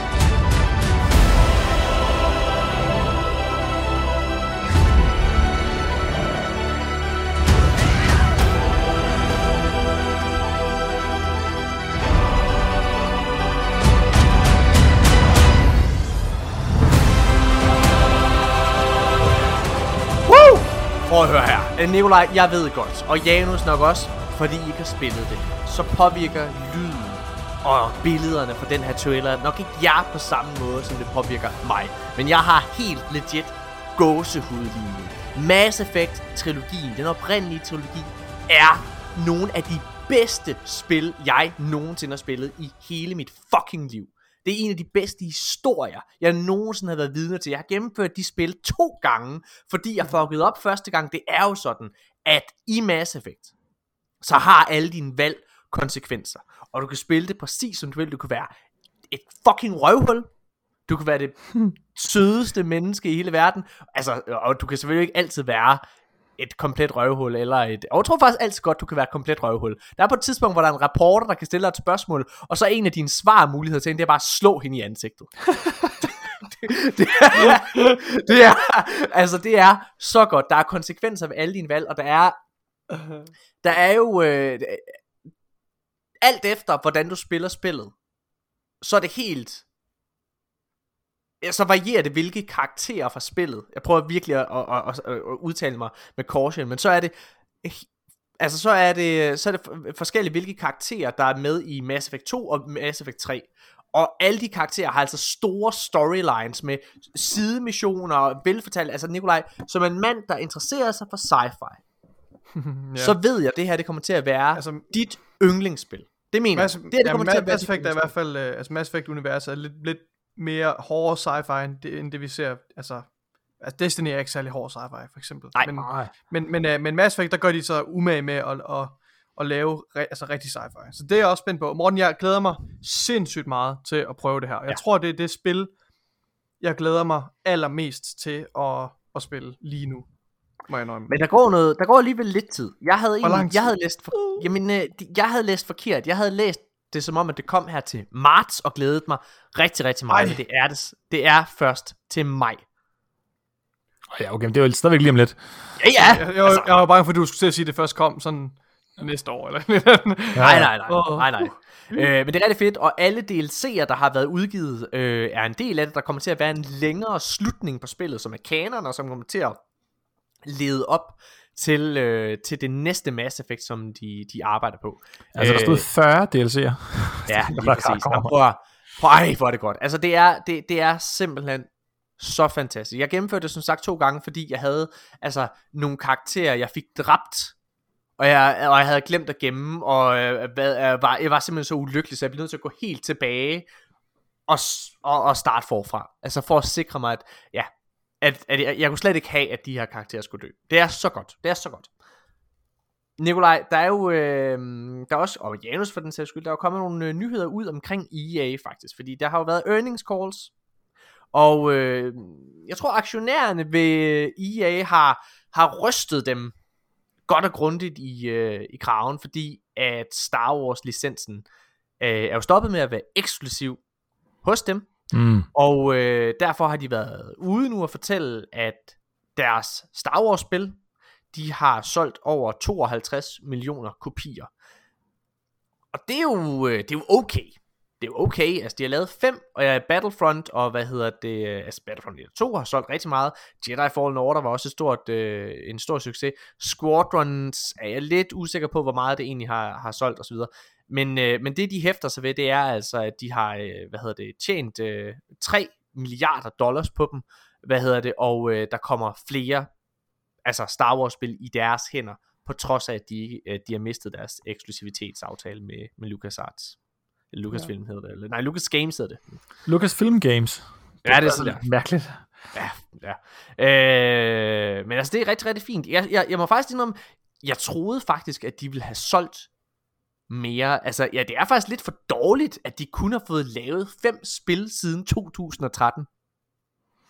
Ja, egentlig. Ja. Øh, altså, det, jeg kan godt forstå, at Disney har tænkt, ej, fuck jer, hvis I er så fucking sløve. Øh, ja. E A har også været ude og udtale, at de har været, øh, hvad hedder, de har anerkendt, fordi BioWare er jo et meget, meget rost spilstudie, som øh, man kan jo sige, hvad man vil, men jeg vil jo, jeg vil faktisk gå så langt som at sige, at siden at BioWare blev købt af E A, så er det gået ned ad bakke for BioWare. Dengang, at de lavede Mass Effect øh, et og to, så, øh, hvad hedder det, øh, så var de jo independent, det var det også, da de lavede det legendariske Knights of the Old Republic-spil for, øh, for Star Wars, der var de, øh, og så blev det, som de udgav med E A, Men, øh, men de er gået længere og længere ned med bar, øh, af bakke, siden de blev købt af E A. Slutningen på Mass Effect tre kunne jeg ikke rigtig godt lide, men der var vildt mange, der, der gav den noget backlash. Og, og jeg, der er ikke nogen tvivl. Øh, ja. Og jeg tror, øh, at det er jo noget af det, der bliver rettet nu også, til syneladende med den ja, nye men godt, extended. Ja, okay. Med, der kommer en extended, extended der, og, og, og ja, jeg vil helst ikke komme ind i slut på. Altså, findes der overhovedet nogen andre spil i spilhistorien, som altså sådan efter udgivelsen har fået retrofittet sin afslutning til at være noget andet, som fansen heller vil have. Nej, så det, ja, det er spændende. Det håber jeg men ikke. I hvert fald jeg håber ikke, de har pillet ved slutningen. Jeg synes, man, ja, det ved jeg ikke. Jeg har jo selvfølgelig ikke spillet det, men jeg, jeg er meget imod jeg, det. Altså, jeg er jo spændt på det, fordi at jeg, jeg har jo oplevet den gamle, og, og egentlig bare spændt på, hvilken retning de vil tage det. Men altså, siden øh, de blev købt af E A, altså de lavede jo, øh, hvad hedder det, Dragon Age Origins, som jeg synes var et øh, ret godt spil. Jeg kunne godt lide det første. Øh, og så blev de øh, tvunget til at forhaste sig ud i at lave Dragon Age to. Af E A, øh, de bliver tvunget til at lave Anthem, og øh, hvad hedder det, og, og, de, og, og, og Andromeda fik også en meget, meget hård medfart, øhm, men E A har altså været ude her at sige, at de ikke er bekymret omkring BioWare og deres fremtid, øh, de anerkender øh, deres blips, eller fejl, eller hvad man skal kalde det, men de er meget, meget selvsikre omkring deres fremtid, og det må jeg faktisk sige, det er jeg også, fordi jeg synes faktisk, at E A her de sidste tre år, siden Battlefront to-skandalen i sin tid, så har de faktisk som firma, firma lavet nogle vildt, vildt gode spil, og været meget, meget øh, ops på at gøre det, der er bedst for spillene. Altså Battlefront har jo lavet, været en svane, øh, altså hvad hedder det, en, en, en, en, den grimme ælling-historie, øh, altså for det er virkelig, virkelig populært og bedre end nogensinde, Øh, og Jedi Fallen Order er et mesterværk. Og det lader til, at BioWare også får lov til at lave det, de gerne vil på deres præmisser. Så det er meget, meget, meget, meget spændt på. Ja. Nice. Det var sådan noget mærkeligt noget på en eller anden måde, ikke? Altså, fordi... Det, så vidt jeg husker, så var der jo de der to uh, The Doctors, som var de to uh, mænd, der ligesom havde BioWare back in the olden days med, med Baldur's Gate og sådan noget. Ja, ja, ja. Jeg kan ikke huske, hvor langt mere op i, i Mass Effect de var, men de trådte jo virkeligheden ud. Ja. Så jeg kan sige, hvis det var dem, der ligesom kørte den, op, den oprindelige uh, tankegang, og de ikke har været der i årevis nu, og den ene af dem er der, hvis så vidt jeg ved, vendt tilbage til spilindustrien og lave noget andet. Altså, så man sådan et, er det andet end et navn BioWare længere, ikke? Altså det Det, det, er sådan, det, det er jo nogle andre, det er nogle nye mennesker, ikke? Altså, jo, bliver de ja. så inspireret af navnet, eller hvad, hvad er det?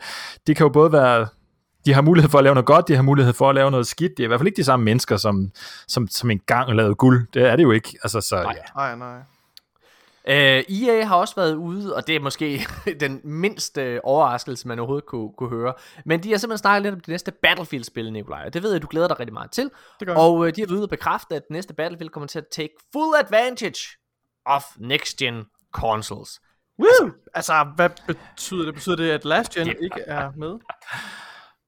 Nej, jeg tror... Mm, det er jo spændende... We're not gonna take advantage of the new hardware. Jeg tror okay. faktisk, øh, hvis man kigger på... Øh...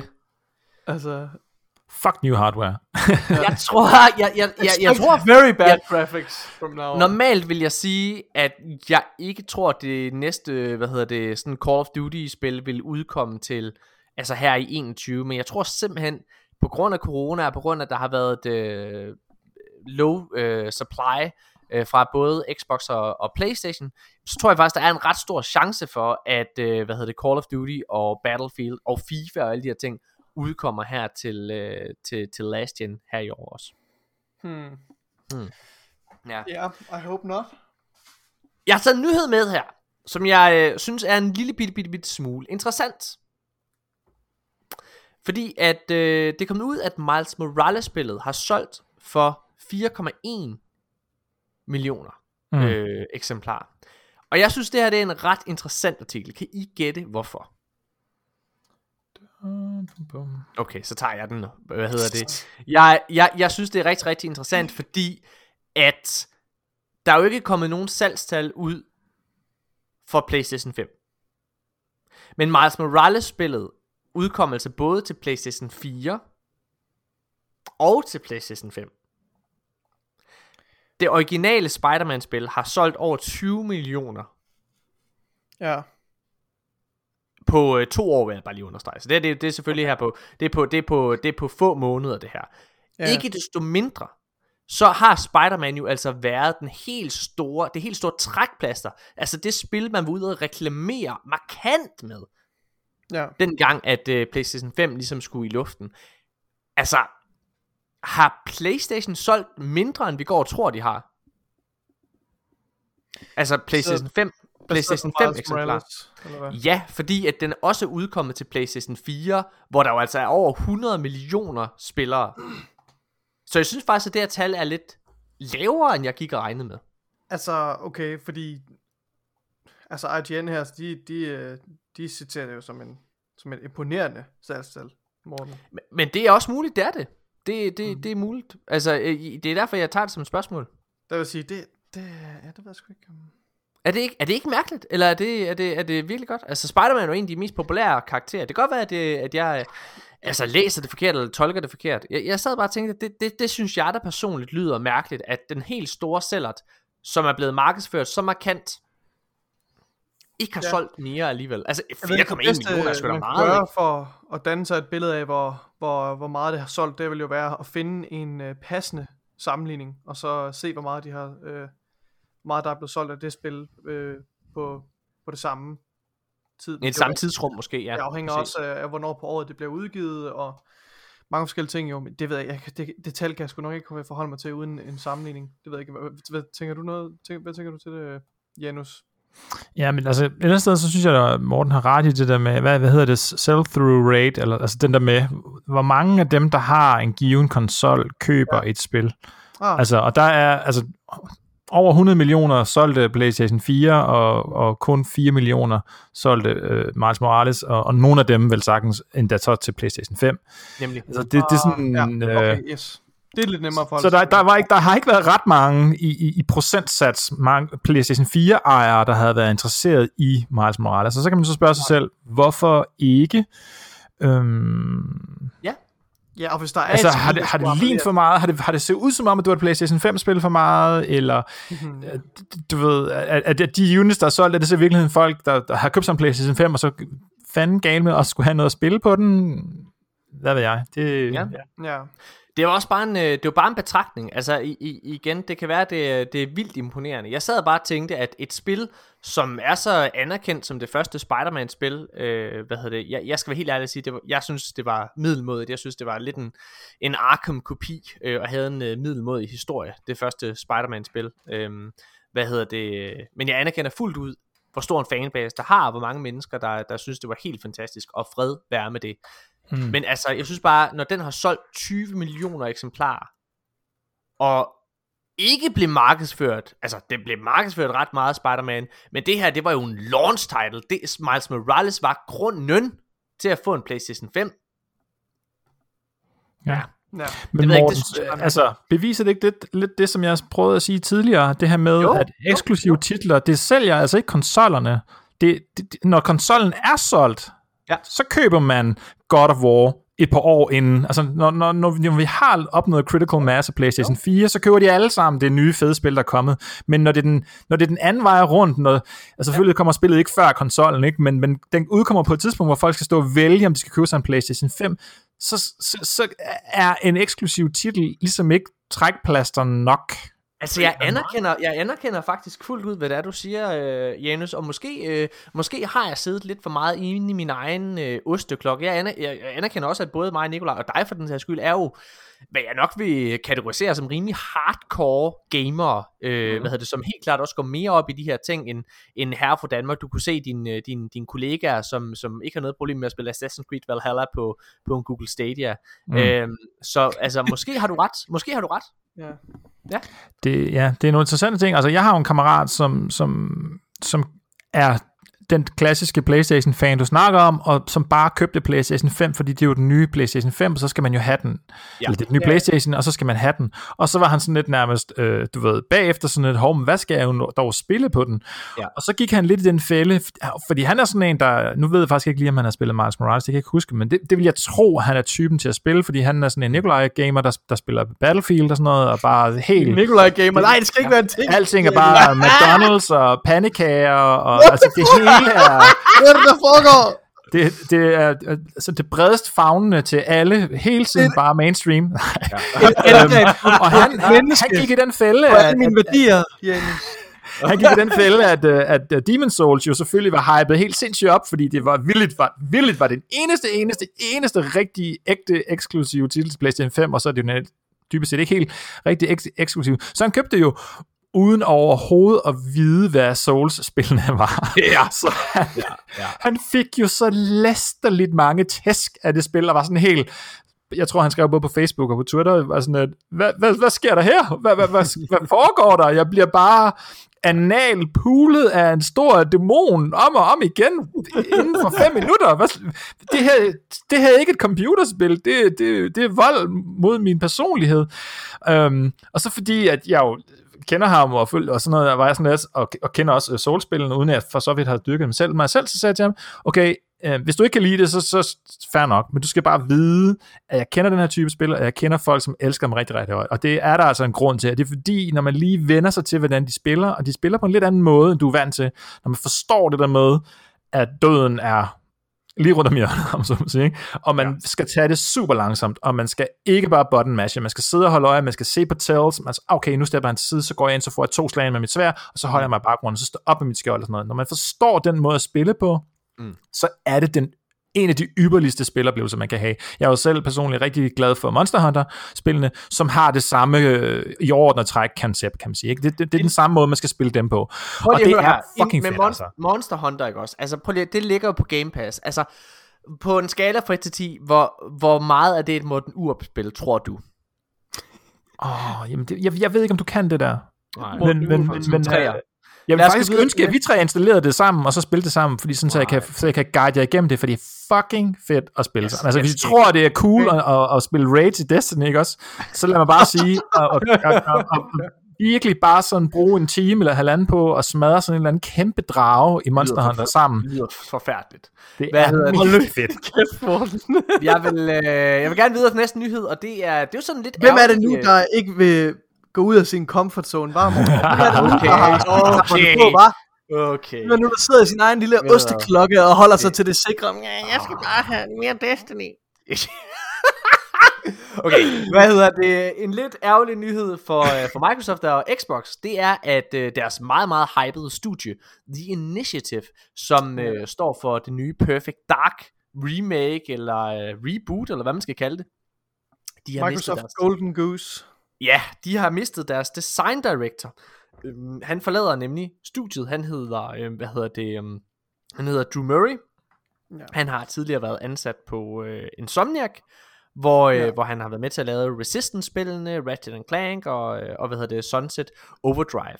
Øh, jeg vil dog sige, øh, han har skrevet her på Twitter, at øh, efter to vilde år, hvor jeg har, hvor jeg har hjulpet med at starte The Initiative hos Xbox og reboote Perfect Dark, så er det simpelthen øh, tid til et øh, tårerfuldt farvel øh, og øh, bittersweet farvel til mit team på The Initiative. Øh, og så, så han siger flere ting. Jeg Altså, jeg fornemmer en lille bitte smule, at der ikke er altså nogen ond luft eller noget som helst, øh, hvad hedder det, han, øh, mellem dem, og det virker som om, at okay, jamen, han, han har ligesom lavet det arbejde, han skal på Perfect Dark som design director, altså, øh, så nu, okay. har han ligesom, nu har han ligesom sagt ja til et andet arbejde. Du tænker, det, hans, hans, øh, det største del af hans arbejde, det er, det er ligesom i, i pre- Altså pre, pre-development. Ja, det er jo der, hvor man, man er med til at skabe. Altså, ja. ja, det er jo der, hvor man fastlægger sig på en stil og en tone og alle mulige ting. Og det lader til, at det, den, den, den, den store del der, der er han, der er han ligesom færdig. Og så har han jo et kæmpe team, som, som ved, hvad de skal. Ikke? Det, det er helt klart, det, er, det, det jeg fornemmer på hans meget positive og søde, hvad hedder det, tweet. Og han sidder også i en The Initiative-trøje og alle mulige ting. Så, øhm, så jeg, jeg, jeg fornemmer, jeg fornemmer ikke nødvendigvis, at det er dårligt tegn for spillet, men selvfølgelig er det ærgerligt at miste så stort et talent, øh, altså sådan efterfølgende, altså sådan på andre t- spil, er mere det, jeg tænker på. Jeg tænker, hans, øh, hans social media opslag kan du nok ikke tage som, øh, som bevis for, at øh, der ikke er, er uler i mosen. Men, øh, men altså, men, jeg ved sgu ikke, det er lidt svært, og man kan jo kun gisne om, hvad, hvad årsagen til det har været. Øh, Men, Må jeg læse hans, øh, hans øh, fem tweets, så tager jeg lige, jeg prøver at tage den engelske, åh oh, åh, oh. Pas nu på jeres ører. Åh oh, nej. Jeg tager den helt på toppen her. After two wild years helping start the initiative Xbox and rebooting Perfect Dark, it's time for me to say a tearful and bittersweet goodbye to my team at the initiative. It's been extraordinary working shoulder to shoulder with such a talented and experienced team, many of whom are great friends now, but my life outside of work needs more attention and headspace than I have been able to give it lately. So I'm stepping down from my role. Mystery surrounding the project when I joined the studio. Um, I didn't know what kind of game it was. I didn't know it was going to be Perfect Dark, and I didn't know anyone on the team. Two years later, we announced the franchise with a trailer that still gives me goose, goosebumps. Most importantly, the team has uh, has the vision and the talent to knock the game and the franchise, the franchise out of the park. My silver lining to all this is that I'm excited to join the screaming masses on Perfect Dark launch day to experience the game. Altså, jeg mærker virkelig, virkelig ikke Øh, nogen som helst form for, altså normalt kan man godt mærke det, der er sådan lidt fed. Ja. Ja, ja, ja. Ja. Ja. Det er meget fint. Det er meget fint. Jeg, jeg håber virkelig ikke, at det, at det er, altså at det er negativt, altså for for The Initiative. Jeg glæder mig simpelthen så meget til at se uh, se det her Perfect Dark. Ja. Det bliver det bliver rigtig spændende. Jeg tror det bliver godt. Ja. Øh, Nikolaj og Janus, vi mangler en sidste nyhed, og øh, det er jo GameSpot. GameStop. GameStop. GameStop øh, sagen her. Janus, mm. belær os om aktiemarkedet Tell us, tell us about the stonks. How do stonks work? Stonks. Ja, hvis vi lige, hvis vi lige holder uh, the memes og alt det der ud, og så bare lige ja. øhm, forholder os til, hvad det altså.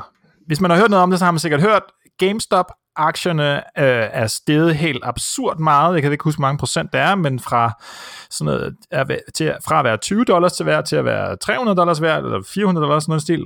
Helt absurd meget er de steget. Og det er der en masse redditors, der tjener penge på, og det er der en masse Wall Street-folk, der taber penge på.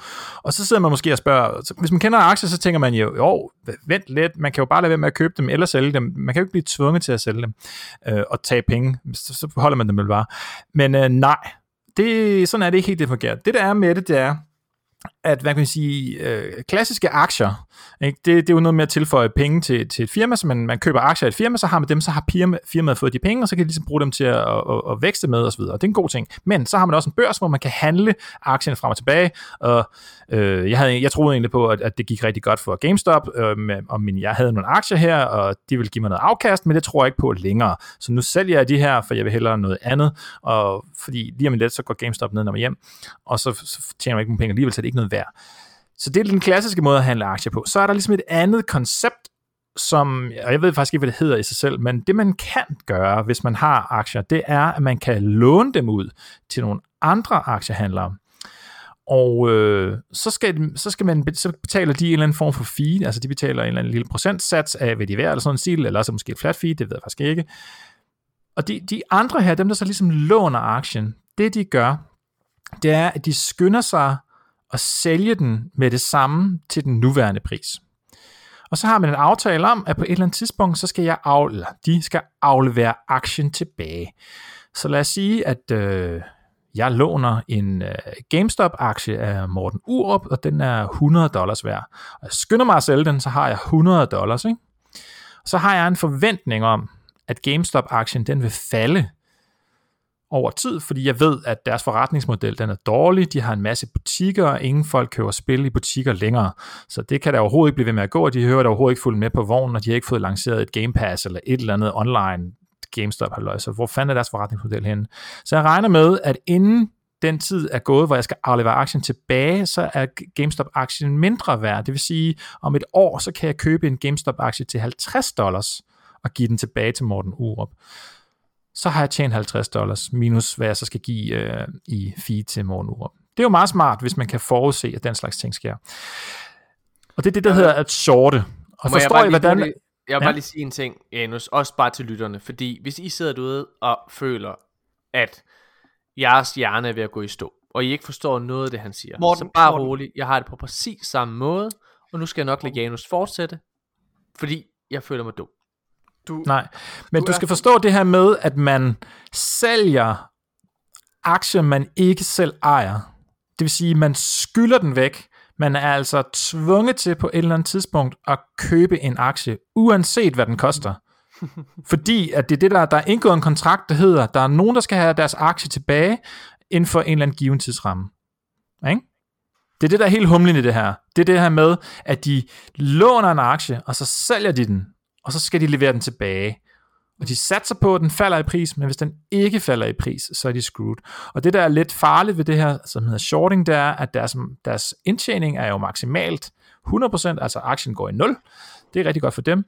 Men, men, men det, der er ligesom begrænsning på, hvor meget de kan tjene der. Til gengæld, hvis den stiger over det, de har ligesom solgt den for, det er jo uendeligt, om som siger. Den kan potentielt blive rigtig mange penge værd. Mm. Det, der så sker i det her tilfælde, det er, at... Øh, der er nogen, der har på Wall Street, der har regnet med, at GameStop vil gå ned om hjem eller noget stil. Ikke? Altså fordi, ja, de har ikke nogen forretningsmodel, så de har shortet den rigtig, rigtig meget. Og så vidt jeg forstår, så kan man sige, sådan rent matematisk, mere end det, den ligesom kunne lade sig gøre. Eller i hvert fald så meget, så at der var en eller anden øh, ret kendt investor, som ligesom sagde, det her det er en fejl. Altså de har dummet sig nu, fordi hvis, hvis de altså alligevel går den anden vej, så risikerer de at miste rigtig mange penge. Og så var det, så tror jeg altid bare, der skete det, at der var nogle, øh, en redditor, En, altså subreddit, som det, det hedder, som det hedder, hvad hedder det, V S, W S B, Wall Street Bets, eller sådan noget, de som mm. så det, og Reddit er jo sådan et, sådan et pseudo, eller et gaming-miljø også, ikke? Så der er sikkert mange der, der bare sådan, nej, nah, men jeg plejer at handle spil i GameStop, de skal ikke have lov til at ligesom på den måde spille altså det bliver jo sådan lidt casino-agtigt, ikke? Altså spille imod. Ja. Vi satser på, at GameStop kommer ned og hjem, for så tjener man penge. Det skal de ikke have lov til. Mm. Så hvis vi begynder at købe GameStop-aktier, så stiger den jo. Og hvis man er rigtig mange, der gør det, og det er jo det, der er smart ved at være syv tusind mennesker, eller hvad det nu er i det der subreddit der, at de behøver i virkeligheden ikke at bruge så mange penge hver, især. Nej. Nej. Så begynder de lige pludselig at købe mange af dem, og så stiger aktien. Og det er så det, der er sket nu, at den er, den er rigtig mange penge værd. Og især en kæmpestor hedgefond, øh, Merlin tror jeg, de står så til at miste tretten milliarder dollars, fordi de ligesom har shortet den her GameStop-aktie så meget. Altså de har ligesom bare sat sig så mange penge på, at den ville falde i værdi, og nu er den altså, jeg kan ikke huske så meget mere værd, vær, vær, ikke? Så det vil sige, de skal på et eller andet tidspunkt, så løber den her kontrakt ud, så skal de købe aktierne tilbage til det, som den jo står til nu, to hundrede og halvtreds dollars, og de har givet tyve dollars for den, ikke? Eller omvendt, de har solgt til tyve dollars, og de skal betale, åh, oh, nu bliver det også forvirrende. Anyway, så længe den er over det, de købte den for, og den er meget, meget over det, de købte den, solgte den for, så, så taber, de penge. Så taber de penge, og de kan ikke gøre noget ved det. Det er det, der, det er det, der er trick i det. Det er det der med, at de ikke, de, de kan ikke bare lade være. De kan ikke bare stå og tænke, nå okay, ja, lidt ligesom, hvis, altså normalt hvis man køber en aktie, og den så falder, så skal man jo lade være med at sælge, fordi man, det, om, det kan være, den stiger igen en dag. Men det her tilfælde er de tvunget til at købe dem tilbage, og aflevere dem tilbage til dem, der ligesom ejer aktien. Det er det, der helt jeg tror, det må også være en selvforstærkende effekt med det her community, der, har, der, der oplever, at oh, nu begynder aktiepriserne at stige, og når alle de her Wall Street mennesker, de får fingrene i klemme, så vil flere mennesker bare rush ind og være sådan, nu skal vi videre med, med give dem en lærerstreg. Ja, ja. Det har været sådan altså, en effekt, psykologisk effekt. Der kommer også til at være nogle, nogle almindelige mennesker, nogle redditors, altså det her, som kommer til at miste penge. Fordi ja. At de har købt den, hvor den har været tæt på, ja. Hvad den ligesom kommer til at være. Og man kan sige, hvis, hvis der er noget, de måske har ret i, de her Wall Street mennesker, så er det, det er jo ikke realistisk, at den aktie er det her værd. Det er et kæmpe casino og sådan noget, men, men et eller andet sted er der også en, en snærtig virkelighed, som hedder, at aktien skal trods alt på en, til en vis grad skal den ligesom afspejle, hvad firmaet er værd på en eller anden måde i markedet. Og, og, og det er jo rigtigt nok, at GameStop er jo ikke så meget værd. Omvendt, så det gode for GameStop er jo, at når deres aktier er meget værd, det er jo her, hvor det her system bliver rigtig, rigtig skørt. Altså, selvom de egentlig ikke har nogen forretningsmodel, alene det, at deres aktier er meget værd, er jo godt for dem. Ja. Så, så de kan jo nærmest sige, hov, se nu bare, hvor meget vores aktier er værd. Skal vi ikke låne nogen penge på en eller anden måde, så gå i gang med at lave det her, som gør, at vores firma bliver mere værd, ikke? Det kunne de potentielt gøre. Det ved jeg ikke, om jeg det kommer til at ske. Jeg, jeg, jeg synes, det er et helt stort problem. I, øh, altså, og det, grunden til, at jeg synes, det er spændende personligt, det er jo egentlig, at altså, det her, det er jo et bevis på, hvor imaginært valuta egentlig er. hundrede procent. Altså, det er, jo, det er jo i princippet, det er en værdi, der bliver skabt ud af fantasi. Altså, hvis jeg skal være helt hård. Altså, det er jo, det er jo det, og, og jeg tror også, det har gjort egentlig, at der er flere, der har hvad kan man sige, fået øh, blod på tanden til at hoppe ind i aktiemarkedet potentielt. Ja, eller holde sig væk fra det. Og det der, der, der hvor det begynder at blive rigtig, rigtig skørt, det er jo så, at det her øh, the establishment, etablissementet, ikke? Altså ja. Wall Street, kan man sige, de begynder ligesom at brokse over det. Om det er snyd. Ja. De må ikke gøre det der. Det er manipulation. Bare ja. Sådan, prøv at høre her, det det de gør, de her redditors her, det er det, jeres arbejde er. Det er det, I gør hele tiden. Altså, så, så siger ja, men det er jo insider trading. Nej, nej, nej, det er, det, det, det er en offentlig åben gruppe, alle kan melde sig ind i den, og så står der bare, hey, skal vi ikke alle sammen købe den her aktie? Det må ja. Man gerne. Ja. Det er der ikke noget ulovligt i, og det er i øvrigt ikke spor anderledes, end at de her hedgefund managers jo er i, i U S A, er jo fjernsynet hele tiden. De sidder jo hele tiden og siger, nå, vi tror ikke på den og den aktie, eller vi tror på den og den aktie. Altså, ja, ja. Det er jo ikke en neutral position, man kan jo ikke sidde nej. I fjernsynet og så sige, øh, øh, sådan og sådan en aktie, den tror jeg på, så den jeg købte. Øh, hvad, altså, hvis du sidder og siger det i fjernsynet, hvad tror du så, man tror, der sker med den aktie? Der er selvfølgelig også andre, der går ud og køber den, og så stiger den, eller omvendt falder, ikke? Så det er jo, de manipulerer det jo selv helt sindssygt. Pludselig de i øvrigt laver masser af sådan nogle backroom deals. Altså, så de aftaler det med hinanden, og det er jo så også det, der sker nu, ikke? Altså, så er der nogen, der ligesom ikke kan have, at den her hedgefond, den er ved at lukke, fordi det er jo sikkert, de kan sikkert have byttet penge på kryds og tværs, ikke? Så de går ind og støtter dem, og hjælper, og prøver at lave alt muligt fikumdik for at få den her skide GameStop-aktie ned i passende leje, så de kan overleve det her. Mm. Øh, og det så, ja, så kører det så derudad, ikke? Det er virkelig ja. Fedt. Det er, det er spændende, ja, det er spændende. Og øh, Janus, jeg er jo øh, ekstremt glad for, at, øh, at du har været med til at forklare det her, fordi øh, jeg, ja. Jeg lover lytterne, at hvis det bare havde mig og Nikolaj, så havde det været sådan, ja, men der er vist en eller anden på Reddit, der har fået nogen til at købe nogle aktier. Ja, ja det havde det. Og det var den nyhed. Men, men selv hvis jeg havde prøvet at sætte mig ind i det, nu ved jeg godt, nu det her det er noget med Wall Street, så det har jeg nok ikke sat mig ind i, vel, men altså. Men vi når mm. sjældent særligt dybt i den her podcast, fordi Morten, han har et uh, attention span som en, uh, som en ti-årig, og lige så snart vi begynder, og, uh, og, og lige så snart vi begynder at blive en lille smule ting, lige så snart vi begynder at lære noget, kære venner, så er Morten nødt til at bryde og sige, åh, jeg keder mig. En joke. Oh my fucking god. Jamen det er ret nok. Nå, prøv at, øh, det var simpelthen øh, alt for den her episode af Arkaden. Det har været mega mega fedt. Jeg øh, jeg håber lidt på at øh, jeg håber lidt på at kunne få, øh, få få den her titel i løbet af den her uge til, til Destiny, og så håber jeg på at kunne øh, få nå at spille The Medium til øh, ja. til næste episode, Nikolaj. Mm, det vil jeg også ja. gerne.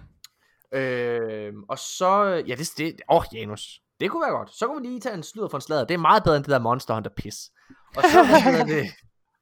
Øh, og så vil jeg lige hurtigt slå et lille slag for øh, at på lørdag den sjette februar der vender G G Horsens tilbage efter øh, en lille pause på tre uger med øh, med femte episode. Øh, og Nikolaj. Ja. Du har ja. faktisk fået lov til episode fem. Øh, kære venner. Det er guld. Det er fandme sjovt. Jeg, det, er, det siger du det er, bare. Det siger du. Nej, jeg mener det virkelig. Det er episode fem er den sjoveste episode der har der er lavet i uh, G G indtil videre. Okay. Det er et løfte fra mig til lytterne, og det har ikke noget at gøre med advertising. Morten står ikke med en pistol på mine ting. Det kan han ikke, for han sidder hjemme, og jeg sidder hjemme med mig selv. Ja. Han, han tror mig ikke på nogen måde. Vi kan ikke se hinanden. Han sidder ikke og giver mig nogle mærkelige øjne. Det er en fantastisk episode. Den er virkelig sjov. Den er, den er meget god. Jeg er jo, jeg synes også, jeg synes også den er god. Det er, det er en go-kart episode. Man har måske set små klip fra den i, i, i traileren. Den er, den er, den er sjov. Jeg er jo mere til den episode der kommer ugen efter, Nikolaj. Den fik ja. du også en rå screening af. Ja. Det og det er jo en uh, Indiana Jones episode. Ja. Ja.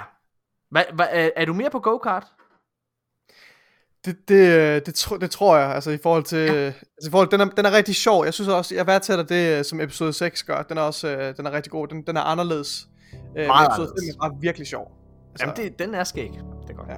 Fedt, mand. Ja. Men øh, Gini Jallers. Tusind tak, Janus, fordi du gad at være med. Eller fordi ja, du... Øh, tak, tusind tak, fordi jeg måtte være med. Det er ja. en fornøjelse, altid. Det er dejligt. Ja. Vi ses igen i næste episode. Hej!